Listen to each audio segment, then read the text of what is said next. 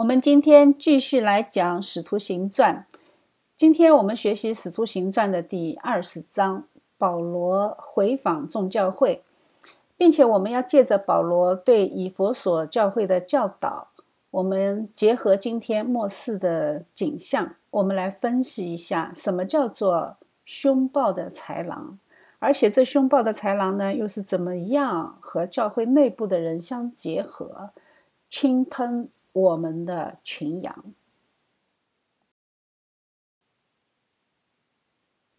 保罗在经历了以弗所骚乱之后呢，他继续他的宣教计划。乱定之后，保罗请门徒来劝勉他们，就辞别起行，往马其顿去。他是走海路的，从以弗所向北到腓利比。然后呢，他走遍了那一带地方，用许多话劝勉门徒，然后来到希腊。我们从地图上看，保罗是从以弗所出发的。我们看红线啊，他向北到了腓利比，然后在马其顿地区和亚该亚地区走访各个教会，然后到了格林多，然后在那里住了三个月。然后我们就看这条绿的线啊，他从那里到了马其顿的腓利比。再从腓利比坐船去了特罗亚，在那里呢和门徒们会合。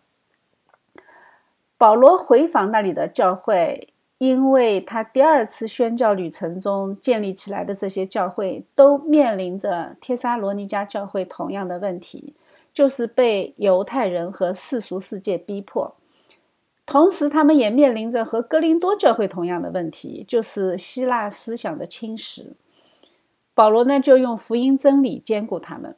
福音是需要反复的被宣讲的啊，我们不要担心别人嫌我们烦。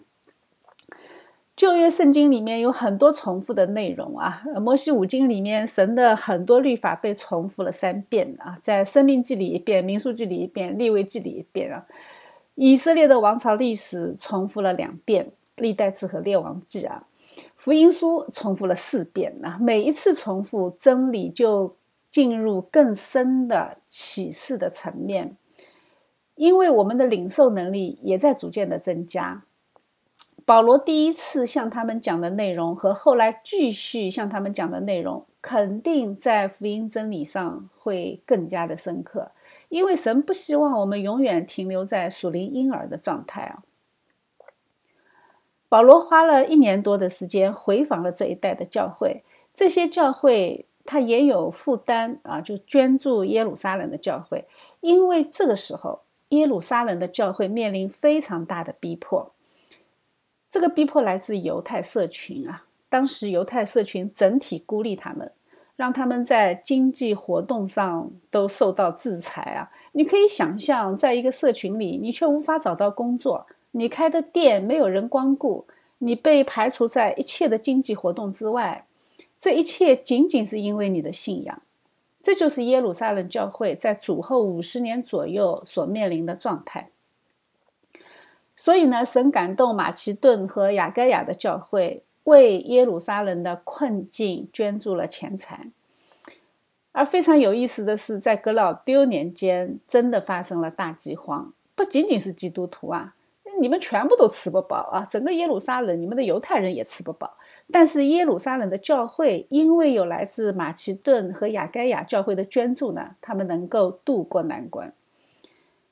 在保罗走遍这一带的一年多时间里面，他可能短暂的到了哥林多，呃，而且和那里的人也发生了不愉快啊，他就写了一封措辞比较强硬的信，由提多带过去，呃，不过这封信后来失传了。后来呢，他到了马其顿，提多呢从格林多回来了，带来了格林多教会的好消息，说一切都在变好。保罗呢就非常高兴啊，他就在这里写了格林多后书。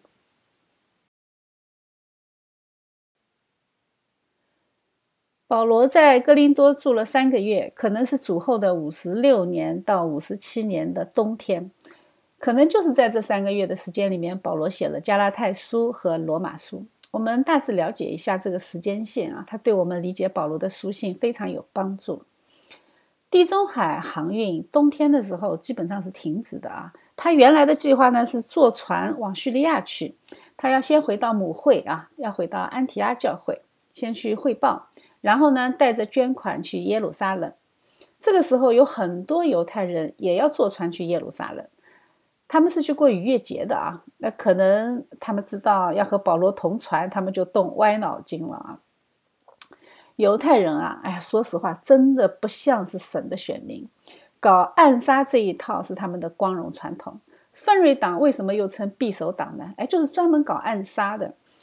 于是呢，保罗知道了这个消息以后，他就改变了他的行程计划。他让一部分童工先去特洛亚等他，他自己呢先到马其顿，等过了逾越节，再从腓利比坐船到特洛亚和他们会合。这些圣经里面列出的名字的这些童工啊，可能就是马其顿各个教会的代表，他们要把外邦人的爱心捐款带到耶路撒冷。保罗是避免自己携带钱财啊，一方面路上不安全，另外一方面呢，他也不想被人控告。这些人先走，在特洛亚等候我们啊，这里看见没有？他再度出现了我们，说明作者和保罗从这个时候开始，他们又一起行动了，说明路加是这个时候再度加入保罗的团队。上一次出现我们是在《使徒行传》的第十六章，也就是说，在腓利比，保罗和希拉被囚，后来使狱卒的全家都信了主，对吧？就是在那一次，他们被释放以后呢，就离开了。很有可能，路加从那个时候到现在一直待在腓利比，住在那里大概有七年的时间。从这一章开始，后面的叙事角度就开始了第一人称复数啊，就是我们。而且他记录的很多细节呢，也更加的详细。路加从此就一直和保罗在一起，他们一起去罗马陪他坐牢，一直到最后保罗殉道。七日的第一日，我们聚会掰饼的时候，保罗因为要次日起行，就与他们讲论，只讲到半夜。这里出现了一个新的时间概念：七日的第一日。教会传统应该就是指星期天，也就是是主的日子啊。犹太人的安息日是第七日，也就是星期六。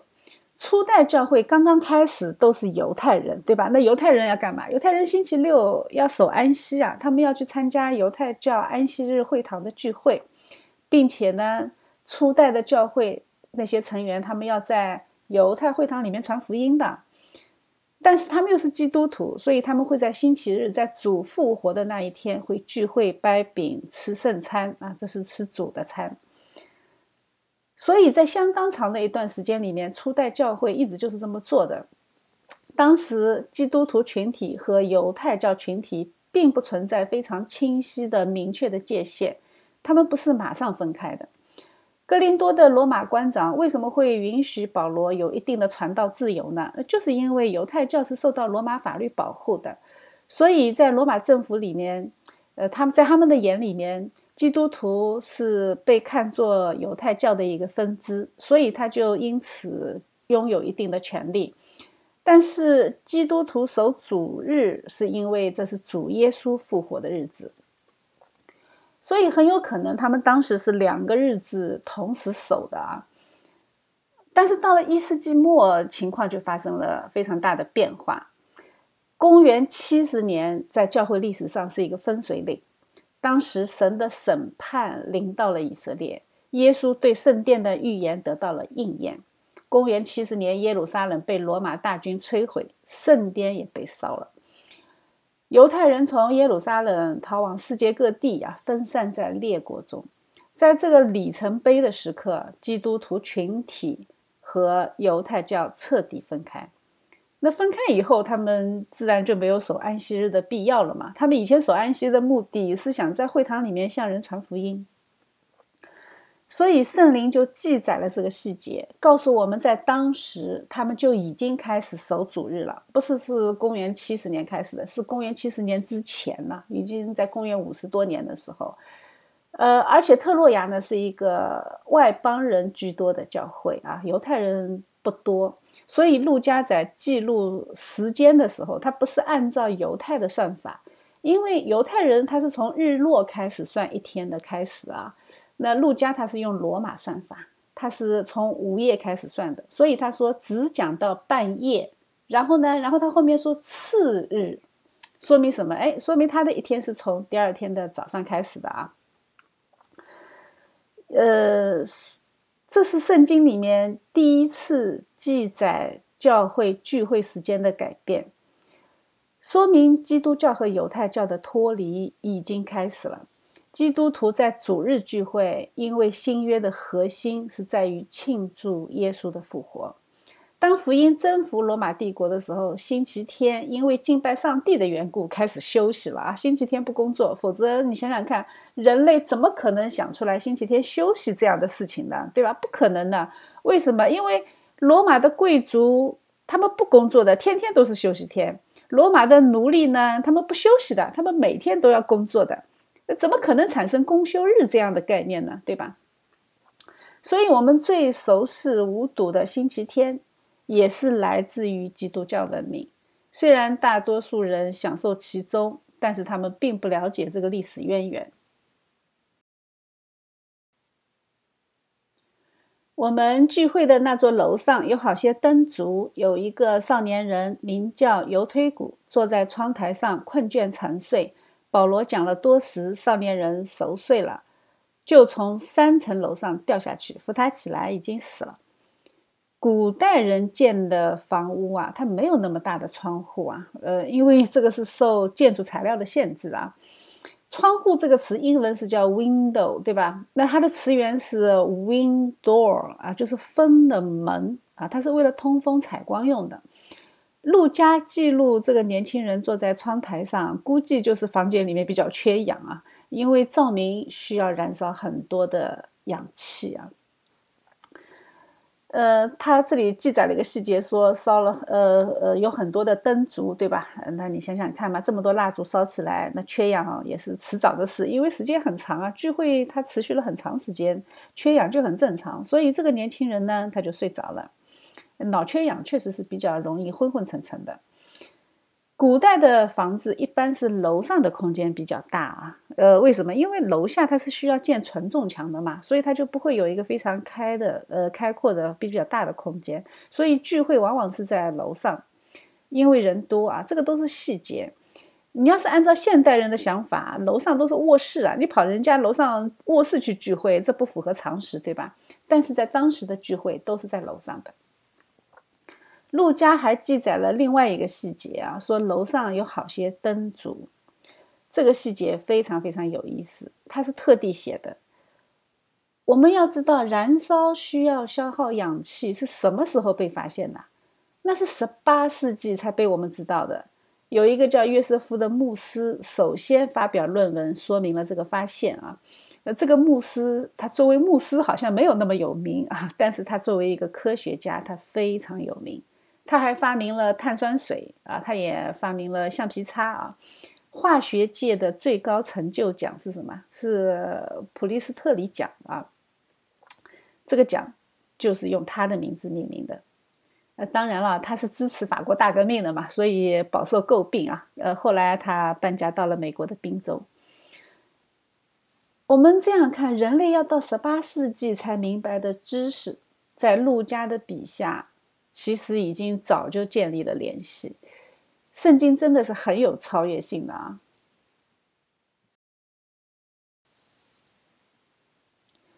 讲到的时候，居然出现了死亡现象。陆家是医生啊，他所记载的死亡，那绝对不会是昏过去啊！保罗下去伏在他身上，抱着他说：“你们不要发慌，他的灵魂还在身上。”保罗又上去掰饼吃了，谈论许久，直到天亮，这才走了。有人把那童子活活的领来，得的安慰不小。保罗伏在他身上，抱着他，这个绝对不是正确的抢救方式啊！要是这个孩子已经摔骨折了，保罗这么做，那绝对是二次伤害。现代医学他就会这么告诉你。但是保罗做的举动是旧约先知以利亚和以利沙的做法。那两位先知他都死人复活啊，当时死人复活的时候都是用的这种方式，所以保罗采用的方式是死人复活的神迹，而不是简单的医学。接下去，保罗继续和会众一起剥饼吃饭，谈论许久，直到天亮。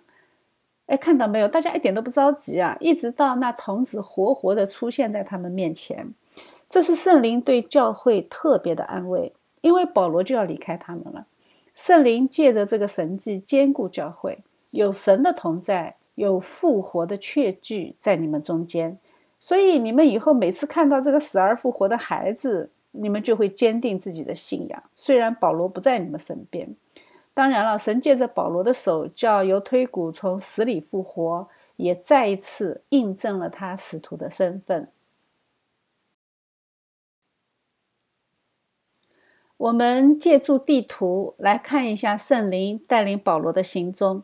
他从特洛亚起行，走陆路到亚朔上船，和路加他们会合。亚朔是个什么城市呢？亚瑟曾经生活过一个非常非常著名的哲学家亚里士多德。他离开柏拉图学院之后，就在这里开办他自己的学院。他也在这里结婚啊，他迎娶了当地的小王国的一个公主。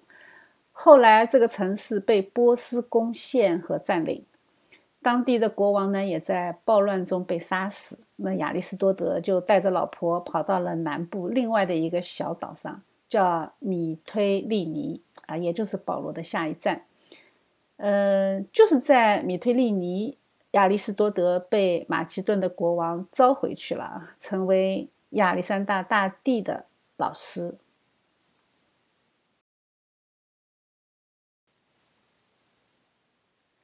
保罗到的第二站米推利尼也是一个非常有名的城市啊，这里出过一个非常有名的希腊七贤。叫毕塔库斯啊，他有一句名言叫什么？叫认清你的时机啊。呃，希腊七贤是非常有名的，大家可以网上去搜一下啊。但是他们再有名，他们也不过是人间的哲学。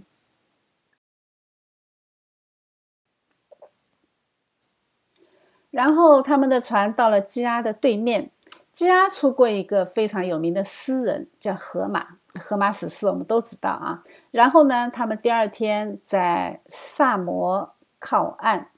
萨摩岛的名人叫什么？叫伊索啊，伊索寓言你们都听说过。还有一个大名鼎鼎的数学家也在这里，叫毕达哥拉斯啊。还有一个更有名的啊，这个人呢有幸被圣灵记载在圣经里面，成为反面教材啊，就是伊壁鸠鲁派的创始人哲学家伊壁鸠鲁。然后保罗来到了米利都啊，米利都那就更加有名了。这个城市的名字就是一个学派的名字，叫米利都学派。这个学派呢，也是由希腊七贤的另外一个贤人创建的啊。那个贤人叫泰勒斯。泰勒斯是被誉为哲学之祖，哎，哲学的祖宗，哎，他还被誉为科学之父。他比亚里士多德要早三百年。他有一句名言啊，大家一直在使用的，现在啊，就是认识你自己。哎，这句名言一直挂在德尔菲神庙的门口，是古代最有名的箴言。它背后的含义是什么呢？你不要看它认识你自己这么简单的一句话，它背后是有神学含义的。它背后的神学含义就是认识你自己，你不过是人啊，你不是神。呃，其实它的意思就是说，你们形而上的思考啊，你们不要花那么多脑筋，你就认识你自己就好了。所以从他开始呢，这个学派就开创了理性思维，开始用观察到的事实来解释这个世界。亚里士多德就是受到他学术的影响。亚里士多德的老师柏拉图的学说呢，更多的是在研究形而上，但是亚里士多德就开始形而下了啊，他开始观察世界，并且试图通过观察和研究找到这个世界的答案。一点也不奇怪啊！这个思想早他三百年的米利都学派其实就已经开始了。在米利都学派之前，希腊古希腊解释世界的方法是通过神话传说。但是呢，这个学派可以说是最早的实证主义啊，从他这个时候开始就已经发生了改变。呃，泰勒斯他通过观察，他觉得万物的本源是水啊。你看这个人的观察能 能够到哪里去呢？对吧？他肯定走着走着就是碰到死胡同。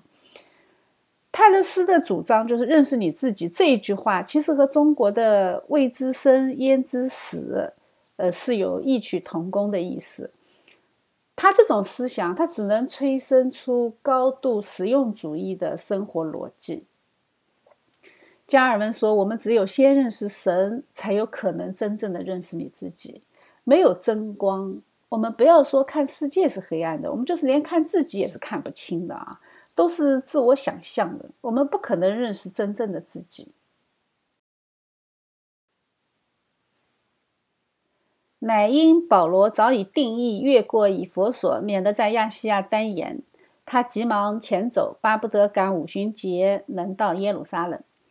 以佛所这座城市，我们以前讲过啊。保罗在这里遇到了一场浩大的、莫名其妙的群众运动。这里的人已经呈现出集体非理性的状态，于是圣灵呢就没有让保罗去以佛所，而是越过这里，因为他要在五旬节之前赶到耶路撒冷。如果他这个时候进入以佛所啊，那两年前的一幕肯定会继续上演，他的脚步呢就被拖住了。事实证明是对的啊，因为这里的人对保罗真的是穷追不舍啊，一直追到耶路撒冷的圣殿，真的是对他不依不饶的进行控告。可见啊，影响别人的思想，比如说雅典，他们顶多不理你，他们顶多不接受你。但是你影响别人的钱袋子，哎，那可是关于身家性命的敌我矛盾啊！人家一定是会赶尽杀绝的。保罗传讲的福音就是影响了以佛所的宗教生意，使他们的旅游业受到重创，影响他们卖雅典米女神像。所以以银匠工会为首的人就掀起了一股反福音的浪潮。我们这样就能理解，耶稣是把马门教放到主的位置来审判的啊！你把钱当成主，哎，那你这个就完蛋了，你的行为，呃，你你你的行事为人就会这么极端呢。圣灵在这里让我们看到非常有意思的场景，我们看到沿途保罗经过的这几个城市，理性主义、实证主义、浪漫诗人、军事天才。都能够被圣灵光照，都能够被保罗光顾。但是以佛所这座城市是以物质为导向的思维模式，最终将保罗送上了凯撒的审判台。所以钱真的是很有力量的啊！圣灵告诉我们，最抵挡福音的就是古代的马门教，就是钱，是金钱至上的实用主义。在现代呢，他换了一个马甲啊，它叫资本。你看看现在啊，资本通过他们控制的媒体、大型公司、社交平台，以及他们控制的在政府里面的代理人，在世界上推广反福音、反上帝、反基督的各种议题。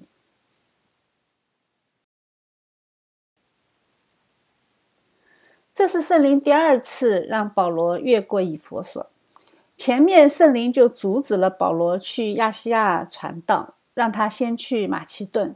这并不是让他放弃以佛所。我们以前讲过了，福音必须抢时间，要先进入欧洲，要为公元七十年的耶路撒冷毁灭而做预备。而且吧，以佛所确实是一块硬骨头啊，以佛所教会所面临的逼迫是实打实的。而且还有来自犹太人的逼迫，还有马门教的加持。保罗很知道在这样的环境中要坚持福音有多难，所以呢，保罗从米利都打发人往以弗所去，请教会的长老来。保罗在临行前有非常重要的话要告诉他们。他们来了，保罗就说：“你们知道，自从我到亚细亚的日子以来，在你们中间始终为人如何。”服侍主，凡事谦卑，眼中流泪，又因犹太人的谋害经历试炼。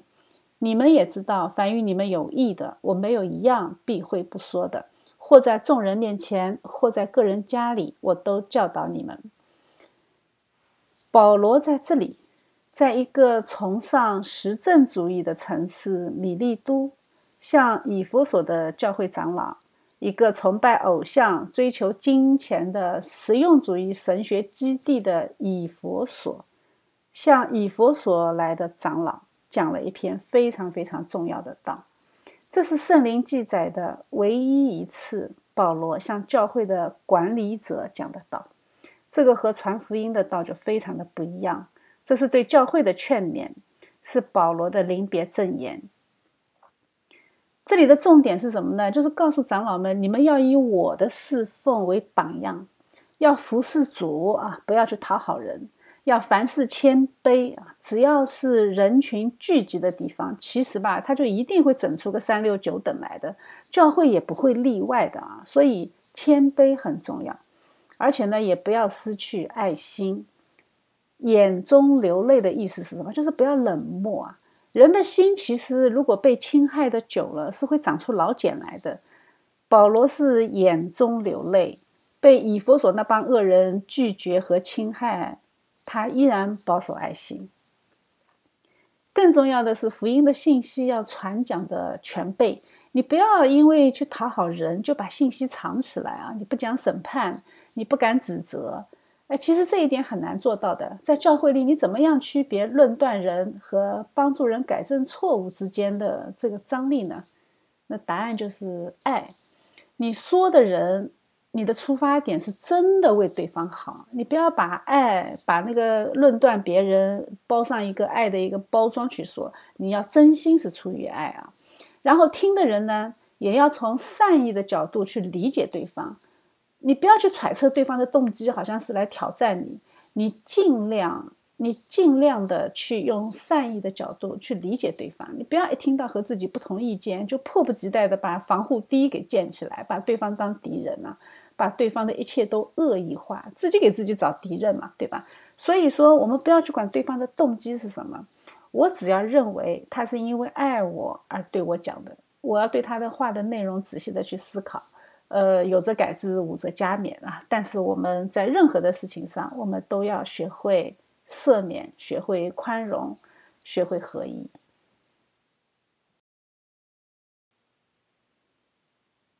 又对犹太人和希腊人证明，当向神悔改，信靠我主耶稣基督。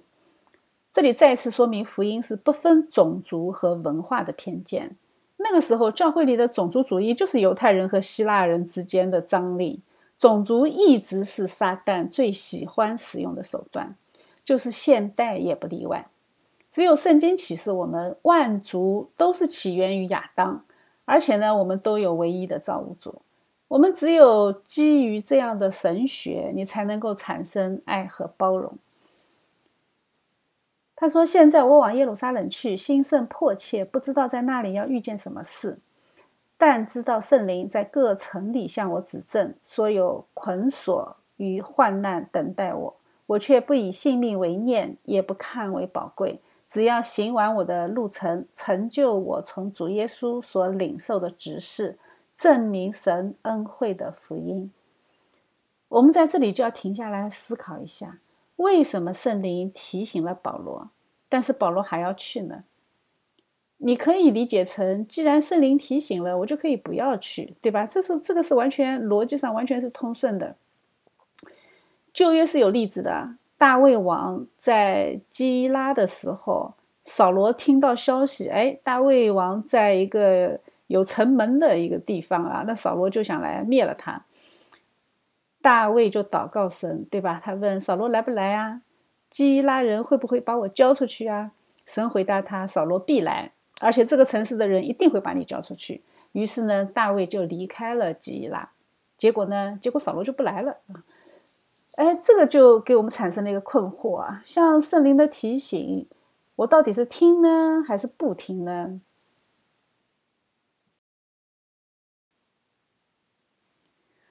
好在圣经里面不仅仅是大卫王一个榜样啊，还有另外一个我们需要效法的最高权威，就是耶稣基督。耶稣也知道他自己要上十字架，他三次预言这个事实。他在克西马尼园祷告的时候，他心里极其难过。他祷告说：“我父啊，倘若可行，求你叫这杯离开我；然而不要照我的意思，只要照你的意思。”看见没有？他得出的结论是不要照我的意思，只要照你的意思。他第二次祷告的时候，他说：“愿你的旨意成全。”保罗显然效法的是基督啊，因为他不害怕的原因是什么？是他的使命。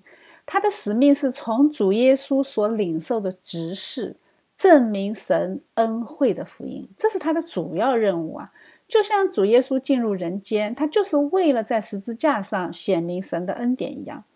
这是使徒保罗和大卫王最大的不同，他们是有不同的职分的啊。所以我们可以从这一段经文里面得出两个可以参考的行事模式，在日常的生活中，圣灵也会负责看顾我们，带领我们，我们跟随圣灵的感动，就像大卫求问耶和华那样啊，耶和华感动他，帮助他做正确的选择，因为他是神使用的仆人啊，神就必定会看顾他的日常。这个也是和神的旨意相关的嘛，因为大卫不能被扫罗干掉啊，否则基督的血脉就断了。但是在福音的施工上，耶稣基督的牺牲，使徒保罗的无畏，其实也是圣灵的激励和感动。在这种特殊的时候，圣灵他也会带领你，圣灵不仅仅会告诉你真相，他更会负责激励你，鼓励你去面对困难和艰难。这两方面都是圣灵的工作，我们只是被神使用的器皿，所以，我们不要拿着一个例子去否定另一个例子，或者说挑自己喜欢的例子去用啊，呃，这个是不对的。我们只需要按照神赐的福音原则来行事为人，结果是掌握在上帝的手里的。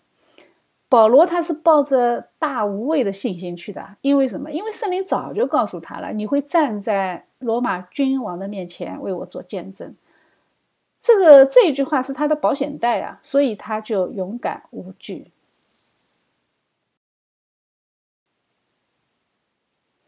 保罗讲明了自己将要面对的迫害之后，他就告诉以佛所的教会：“你们以后不会再见到我了。”所以，他再一次声明，他传讲的道是完备的。你们中间任何人死亡，罪都不在我身上。这个内容保罗重复了两遍，可见非常重要。而且做起来呢，非常的不容易。如果传道人要传讲整全的福音，他首先他自己要知道什么叫做整全的福音，对吧？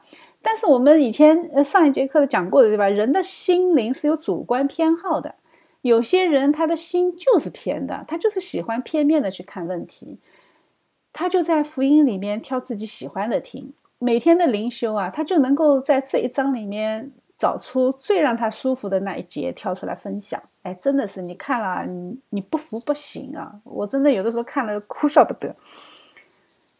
现在的教会面临最大的问题，就是传道人不敢传讲整全的福音，怕教会人少了啊，大家不能谈政治啊，呃，他们也怕彼此争论，那怎么办呢？我们就放弃学习神学。那否则的话，万一加尔文神学引发的逻辑问题，呃，很多信徒问我们，如果没有人能回答怎么办？那显示出我神学上的短板，对吧？这怎么可以呢？所以我们不要谈，那大家都不要谈，大家有爱就好了啊，靠爱发电。最后呢，最后大家教会里面都吃不饱，到外面去吃野食啊，习惯了呢，他就慢慢慢慢的远离了教会，和教会的连结就不紧密了。最后他们都被狼拖走了。哎呀，这个罪神是会审判的。关于这个责任人，保罗借着旧约以西结书里面神对先知的吩咐，回答了我们啊，这个是非常非常重要的。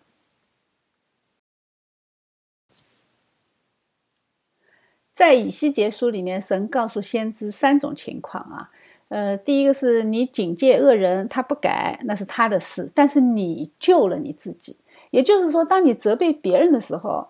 你是在救你自己啊！你不是在救别人，你是在救你自己。这个是圣约共同体的原则。你对别人是有责任的，呃，这个不是加班的工作，这是你的本职工作。神将这些人放在我们身边，他就是我的责任。至于你怎么样让对方能够接受你的方式啊，接受你的话语，那是理性操练的过程，那是方法论层面的事情啊。但是你如果不说，那你完蛋。如果你闭口不言，看着别人堕落，那么这个人的堕落你就要负担责任，神必向你讨他丧命的罪。哎，这个是属于不作为啊。如果你警戒了对方，对方也悔改了，那么皆大欢喜，你们都得救了。三大原则都是针对先知的职责，就是说啊，先知是传讲神的话的嘛，他是神话语的出口嘛。我们新约是传道啊，是传讲神的道，所以，我们传讲在这传讲神的道这个事情上，和旧约先知的职分是一样的。所以，这三大原则对我们同样适用。在这里，并不存在什么恩典福音和成功神学。圣经你必须从创世纪讲到启示录，你全部都要讲清楚。呃，美国有一段时间挺有意思的，就是第二次大复兴之后，他就兴起了一大批马太福音传教士啊。什么叫马太福音传教士呢？就是呃，大学毕业生啊，学的都不是神学专业，然后呢，然后因为向神有爱心嘛，有有有他有热心嘛，所以他就突击的去学一下圣经，往往只学一个马太福音啊，然后就凭着一腔热血去远东传教了。结果在中国引起的各种各样的神学错误，今天的中国家庭教会还在承受这个副作用。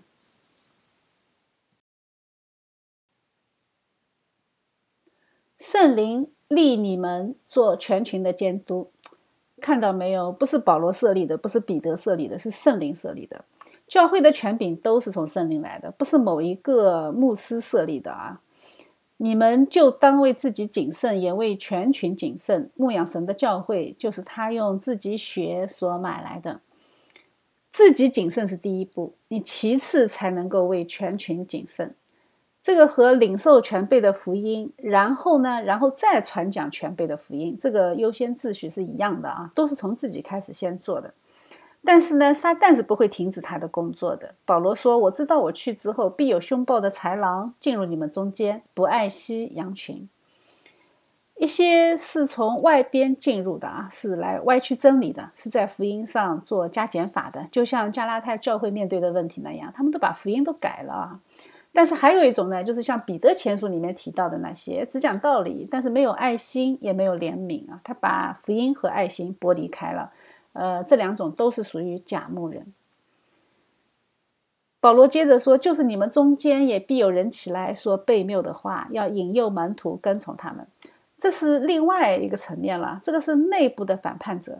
那这是早就潜伏在教会里的，但是碰到假牧人一出现以后呢，他们就起来为假牧人造势，做应声虫。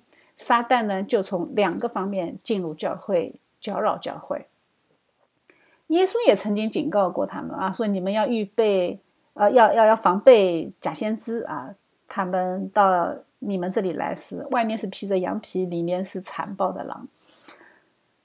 其实世界上的人啊，呃，真的是不值得我们恐惧啊，因为我们很明确的知道他们的立场，他们是明晃晃的，对吧？我们很容易辨别的。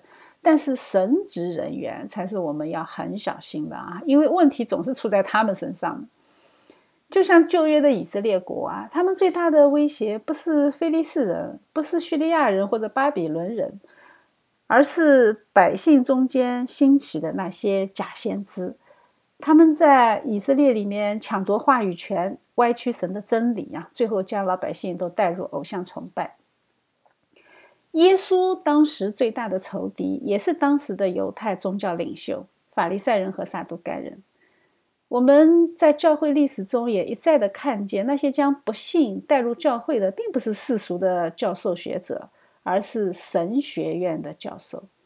他们否定复活，否定十字架，他们培养新一代否定圣经真理无误的那些牧师，然后呢，把他们派出去占领各个教会啊，最后呢，带偏神的子民，彻底改写整个社会的底层代码。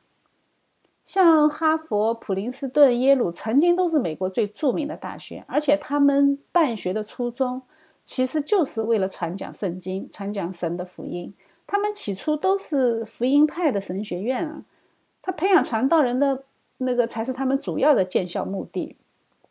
所以他们当时完全委身于圣经无误的结果呢？哎，结果没几十年吧，现在就是左派的大本营。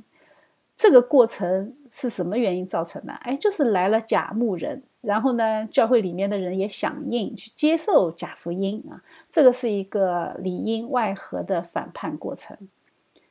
而神的子民呢，是先离开了神超验的信仰，把超验的信仰，把它变成一个理性主义的信仰啊，自己呢成为理性主义的小跟班，你这样就给魔鬼一个非常大的机会啊！现在西方从大学到幼儿园几乎全部沦陷，哎呀，我觉得魔鬼啊，估计要笑到抽筋了。假牧人和假信徒进入教会，那是必然的事。所以保罗接下来说了，你怎么样去防护啊？首先是你们应当警醒，要记得保罗三年来对你们的教导；其次呢，也要相信和仰望神和他恩惠的道。哎，这个是超验层面的啊！你前面是警醒啊，记住教导，这个都是理性层面的；但是要仰望神和他恩惠的道，这是超验层面的。现在的信徒啊，在自己警醒这方面可能还身体力行啊，做的还可以啊。近前的信徒自己真的是竭尽全力的，不管是自己侍奉还是教导自己的孩子，我相信他们都是竭尽全力的。但是在交托上帝这方面，在超验层面上，我觉得哎，真的是可以，我们可以探讨啊。保罗讲以弗所教会。呃，他是把他们交托给神啊，这个是巨大的安慰，因为神是信实的，我们人都是靠不住，但是神是信实的，神的道能够建立你们，叫你们和一切成圣的人同得基业。哎呀，我们在看这些经文的时候，千万不要把这些话语当成是口号啊，就是一句话就晃过去了。圣经记载的话，每一句句句都会。成为实际的都会成就的，呃，这句话的意思是什么呢？就是就算今天我们的教会非常糟糕，肉眼可见的糟糕，但是你还是要相信神在掌权，圣徒永门保守。堕落的那些人，假信徒、假使徒，他只不过是用实际的行为来证明他们从起初就不是属神的。所以说，神的道是一定能够建立你们的，一定会叫你们和一切成圣的人同得基业啊！我们这句话是这么理解的，呃，不是很简单的一句口号。而且保罗还说：“我未曾贪图一个人的金银衣服，我这两只手常供给我和同人的需用，这是你们自己知道的。”这句话针对以弗所教会的人来说特别重要。他这句话是讲给以弗所听的啊，因为什么？因为以弗所教会他面对的社会环境是高度的利益主义者，是那些为了利益和保罗不依不饶的去对干的人，是不依不饶的追杀保罗的人。所以保罗告诉他们：“我没有贪图过你们的金银衣服，所以你们也要效法我，不要去效法以弗所的社会风气。”教会作为社会的灯塔，你一定不能够受社会世俗的影响啊！把世俗的价值观拿来当成教会的行事原则，这是不对的。保罗把以弗所教会交托给神啊，但是呃，这个这个情景，我们后来是能够看到以弗所教会有了一次非常大的复兴啊！呃，这个不是一句空话，这个确实是在历史中后来成就的。第二世纪，伊格纳丢在他的著作中记录了这一场大复兴。可见啊，保罗在交托给圣灵这件事情上，他得到了神的应许。保罗说完，就跪下同众人祷告。众人痛苦，因为保罗说以后不能再见我的面。以弗所教会的长老们知道保罗此去耶路撒冷凶多吉少啊，知道保罗以后他们再也见不着了。他们的悲伤是他们相爱的见证。圣经记载的都是非常非常真实的人性啊！那，其实我们有的时候呃，根据理性啊，这样来想想，按说大家都已经获得永生了，对吧？那死亡只不过是进入永生的渠道嘛。但是他们依然想到分离和死亡就会痛哭。由此可见，基督徒在世上并没有因为获得永生的盼望而抹杀我们的情绪。如果没有伤心，我们就同样不会有爱心。这是神创造最神奇的地方啊！永生的盼望带给我们的不是冷漠，而是更加丰富的情感和更加体贴的心肠，也有更加宽广的生命。所以，这种痛哭在神的眼里不是信心软弱的表现，而是他们爱心的呈现。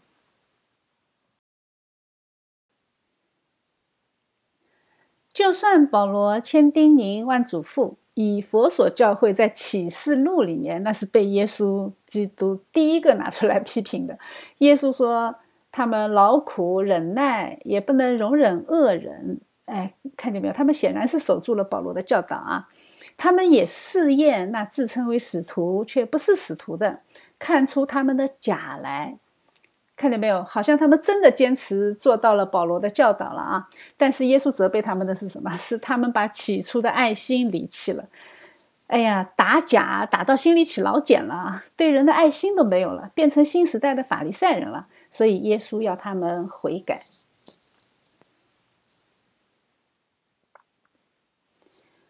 这个很可能和以佛所这个城市有关啊，因为这个城市哎，高度的利益主义嘛，所以他们对福音的抵挡也是特别的激烈，所以教会和社会的张力呢也是非常长久，也是非常激烈的。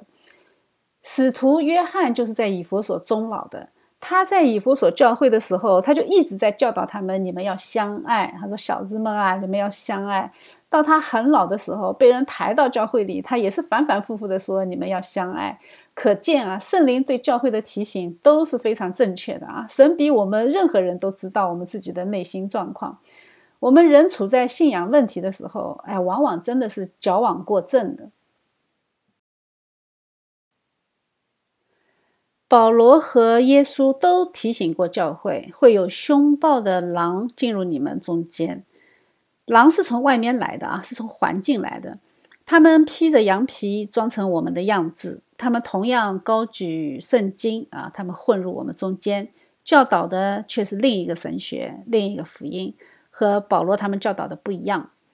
历史中产生的不完备的福音，都是因为人要满足自己的私欲和骄傲而产生的。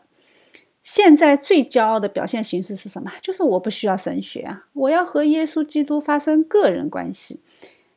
言下之意是什么？言下之意就是两千年来别人统统是傻瓜啊！就我的理解是最正确的、最重要的。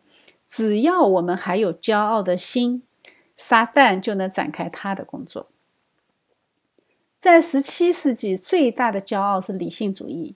人类的理性被圣灵光照，产生科学巨大的突破。于是呢，哎，于是理性致富也发展到歪曲神学的地步，把理性抬高到非理性的地步。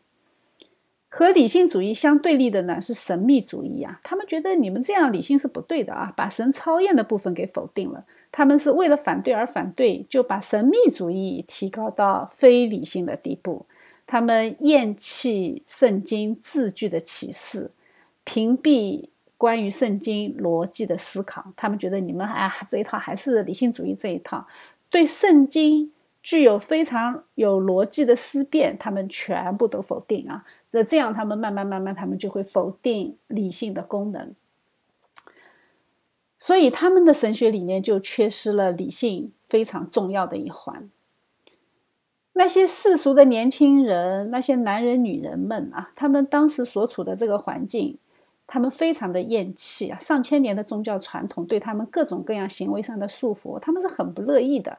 所以，他们又想挣脱宗教大环境的捆绑，又要满足自己道德的良心，所以他们就追随浪漫主义。福音在他们的世界当中是完全可以和世界融合的。神的爱就是帮助他们过上随心所欲的生活。这些都是撒旦借着人的私欲为我们量身定做的环境。他要掀起大浪之前，他都是先营造环境的。他要塑造一个铺天盖地的环境世界，让你们无处可逃。然后呢，然后他才借着环境去激动教会内部的人的心，里应外合来消灭神的群羊。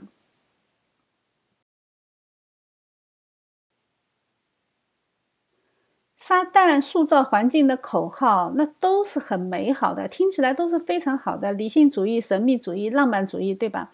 这些原本都是人类非常美好的情感，但是因为离弃了正统的神学信仰，就偏离了神的道，最后它就成为撒旦使用的重锤。理性主义主宰的是精英阶层，它影响了精英阶层。神秘主义呢，它吸引了宗教人士；浪漫主义呢，吸引了年轻人和一些缺乏深度思考或者讨厌深度思考的浅薄的人。这个大环境可以说是铺天盖地啊，没有人可以逃脱。教会内部的人呢，他不得不回应环境的需求。那么，面对理性世界的攻击，他们怎么办？他们只能表现出自己更加宗教理性，对吧？他们要否定世界对他们迷信的控告。哎，世界说你们太迷信了，我们现在是理性主义了。他们要回应这个控告怎么办？他们就只能表现出更加理性啊！他的理性体现在宗教上。最后呢，世界理性和教会理性，他们最终就会汇合。它的汇合点是什么呢？它的汇合点是亚米念主义。那面对神秘主义的影响，宗教人士就发展出基督教的神秘主义呀，就慢慢慢慢就会演变成极端的灵恩神学。为了应对浪漫主义，为了满足人对自由的向往，为了减轻人的道德负罪感，哎，他们就产生了严重歪曲圣经的自由神学。这就是保罗说的：“是先有凶暴的豺狼进入到你们中间，不爱惜羊群，然后，然后你们要去回应这个世界，对不对？那么你们中间也必有人起来说悖谬的话，引诱门徒跟从他们。看见没有？圣经的话句句定准，没有一句是落空的，连前后顺序都不会差的。”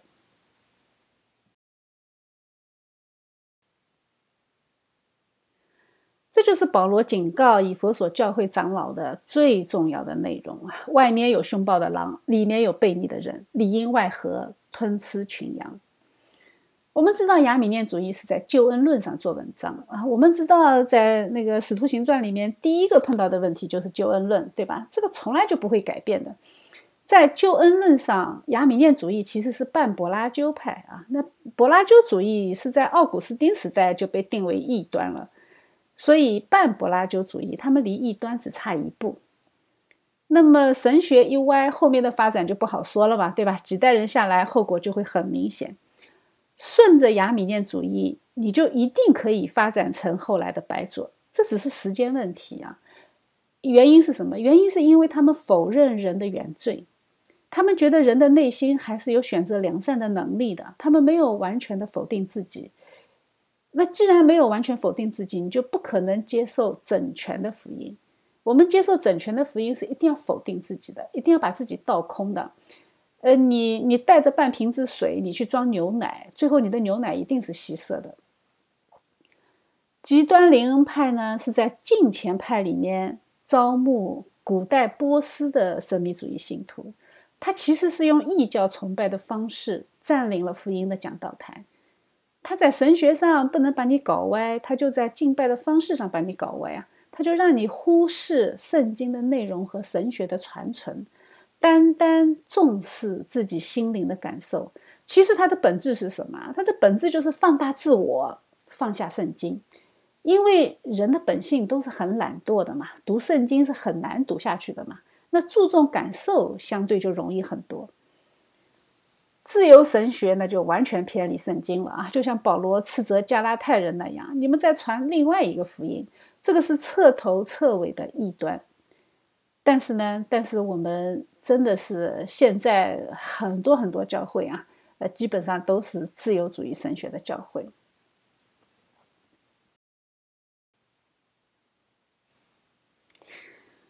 我们知道。在救恩论上，如果持亚米念主义，人的得救是自己理性的选择，那么以此类推啊，拒绝婴儿洗就是一个理所当然的结论了。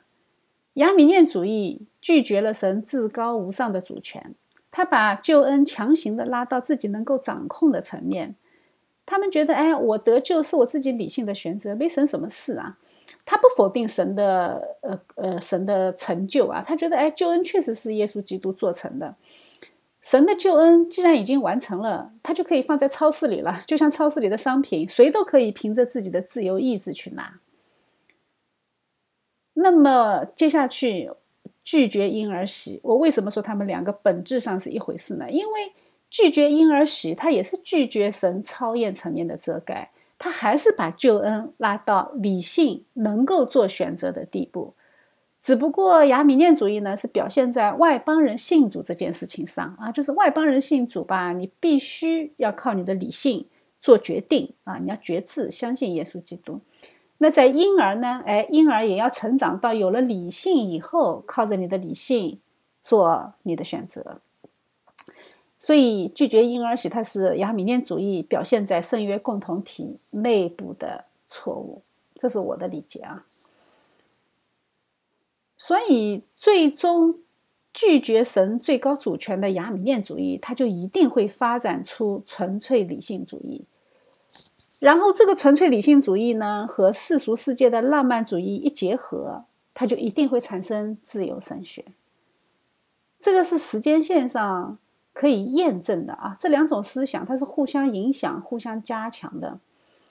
最后呢，自由神学为了吸引更多的年轻人、更多的理性人，他就向世界妥协了，他就否定圣经无误，就开始传讲虚假的福音啊。所以这个纯粹就是时间问题，他就一定会一步一步推演到这一步的。而且自由神学它歪曲的是十字架横向的传播。因为他传的是假福音嘛，所以十字架横向的传播，他就受到了影响。那么那些在坚持加尔文神学的教会当中，他的理性主义者依然在用拒绝婴儿死的方式来表现他们的唯理主义。他们试图向世界证明自己教会是一个理性的教会，结果呢？结果他牺牲了下一代属灵的遮盖。这是什么？这是切断了十字架纵向的传承。整本旧约啊，圣约共同体的传承都是纵向的。孩子是耶和华赐给我们的产业，神让他出生在基督家庭，是带着应许的。这个应许在旧约是用割礼作为记号的，在新约是用洗礼作为记号的，它是带着恩典的记号的。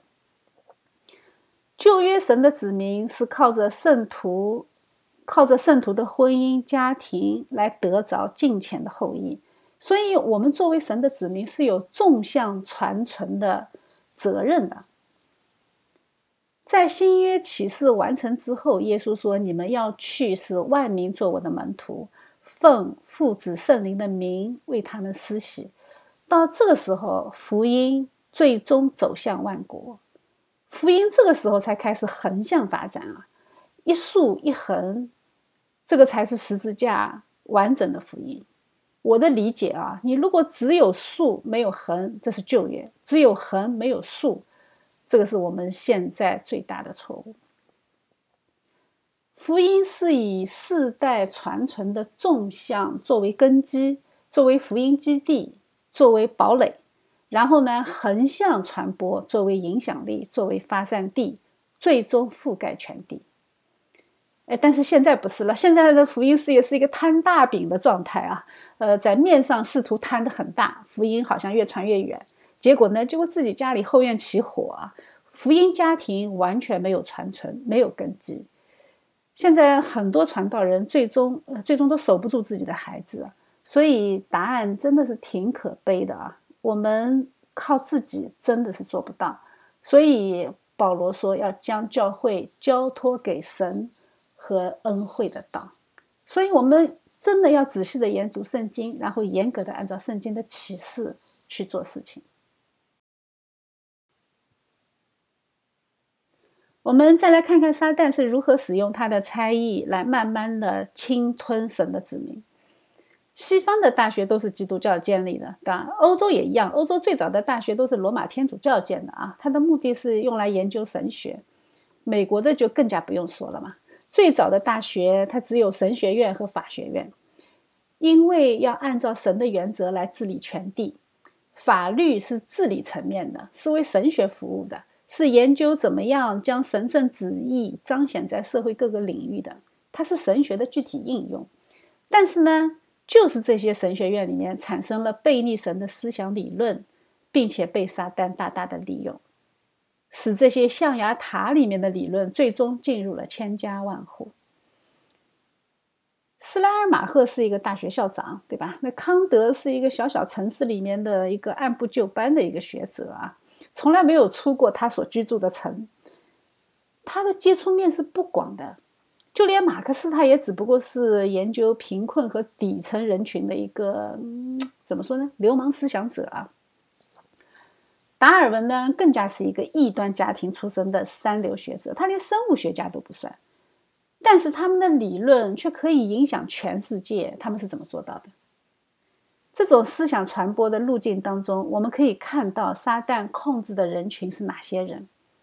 知识分子在学院里面捣鼓出来的那些颠覆性的思想，他们往往是通过精英艺术家，再到流行的艺术媒介，最后成为普通大众的常识。这种传播路径它不是单一的啊，它是多线程、多方向的。但是我们大体可以看到一条脉络，基本上是从学术界开始，精英艺术家呢是鼓吹手，社会精英呢是实践者，金融资本呢是催化剂，而那些不读圣经的信徒就是被吞吃的羊。这是我们过去几十年可以看到的现象。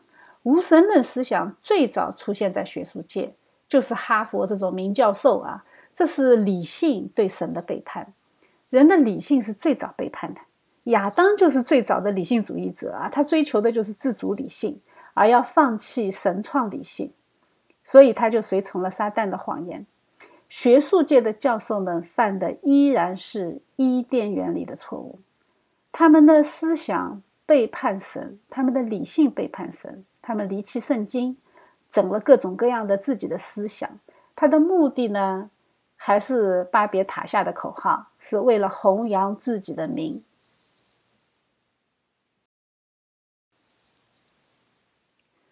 这种巴别塔或者说象牙塔里面的思想，他们就写成书啊，出版，然后进入机场书店。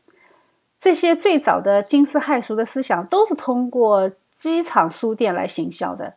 毕竟老百姓呃很少去做这种纯理性的思辨呢，老百姓更关心的还是明星八卦、哲学书籍、神学书籍，是社会精英才关心的。所以这类书籍最早是在机场书店销售的。那频繁出入机场的精英人士就成了重灾区。精英人群率先受到这种思想潮流的影响，就跟着堕落。然后呢，这些精英人士将他们的人生新哲学影响到他生活的城市里，往往还是一些大城市啊，也影响到他工作的领域里，比如说艺术界、好莱坞啊，比如说金融界、华尔街啊，去立一个大金牛，比如说教育领域啊，那公共教育就肯定沦陷了嘛，比如说政府部门。啊，通过政府部门渐渐这些思想就成为城市的共识。这就是为什么我们观察到美国乡村的信仰相对保守，大城市都是率先沦陷的，就是这个道理。因为传播的路径就是这样的。学传媒学的可能更加理解我的话啊。后来嘛，那就一发不可收拾了呀！因为后来产生了互联网啊，这是由资本催生的。呃，出版业、媒体其实背后都是资本。那资本催生了互联网产业，这种思想的传播，它就成了爆炸状态啊！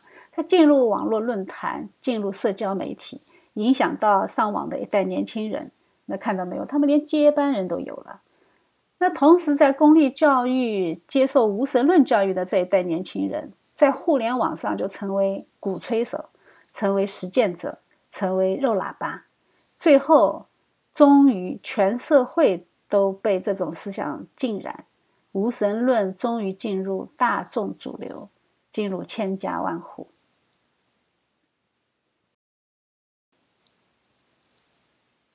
你不要以为无神论就是他们的目的啊，不是的，他们绝对不会停留在那里。随着他们掌握的教育系统教出来的人越来越左，他们的表现也会越来越尖锐。他们不再满足于私人领域的对神的离弃，他们还要公开的宣嚷：不仅这个世界没有神，而且你们信神还是一件非常非常坏的事情。战争是你们引起的，歧视是你们引起的，不宽容是你们引起的。就算退一万步讲，真的有神的话，你们的神也是邪恶的。这就是撒旦对我们的控告，对神的抹黑，对信徒的抹黑，就这么全面的完成了。无神论最终成为世界的主流，应验了约翰福音里面说的话：“光照在黑暗里，黑暗却不接受光。”这些末世现象，在圣经里面，神在开篇就告诉了我们。在上一个世代灭亡之前，神非常幽默地告诉了我们他们是如何灭亡的。秘密就在圣经创世纪里。神记录该隐后裔的时候啊，他非常有意思地记录了他们的职业。但是神的子民没有记录啊。那个赛特，赛特圣圣经只说他求告神的名啊，并没有说他是做什么的。但是。记录该隐的后裔，把他们的职业说得很清楚。该隐的后裔是亚巴、尤巴和土巴该隐啊，这就是我们的人类三巴。亚巴是牧养牲畜之人的祖师。哎，我们要想那个时候人不吃荤的，那牲畜是用来耕地的，它的皮毛是用来当衣服的。那这个绝对是社会的主要生产力。为什么？因为当时第一产业是耕地啊。那你耕地的话，你为耕地提供动力是牛啊，所以呢，牧养牲畜和制造衣服，那当时是算第二产业，是比较高端的产业啊。尤巴呢，尤巴是一切弹琴吹箫之人的祖师，哎，这个是艺术精英啊，这个绝对属于第三产了啊。呃，掌握人类的艺术表达，啊，也就是当时的好莱坞人士啊。土巴该隐呢，是打造。铜铁利器的，哎，这个是生产工具和武器。生产工具也是提高生产力啊，制造武器呢是对外扩张，所以这个在当时绝对是高科技企业。我们看到没有，该隐的后代里面没有从事第一产业的，也就是说，他们没有人去耕地的，耕地的是亚伯啊，是圣经记载最早的艺人，是神喜悦的人啊，但是被打死了。但是相反啊，是该隐的后裔掌控整个社会资源，控制生产力，控制娱乐产业和媒体，并且也控制武器。那么枪杆子里面出政权，大洪水之前的世界走向强暴，它也是必然的。这其实就是我们今天看到的现象啊，敌基督最终会控制一切。神的儿子会和人的女子在价值观上趋向统一，最后你会挂满彩虹旗，接受左派的一切议题。神的子民活得比世人更可怜。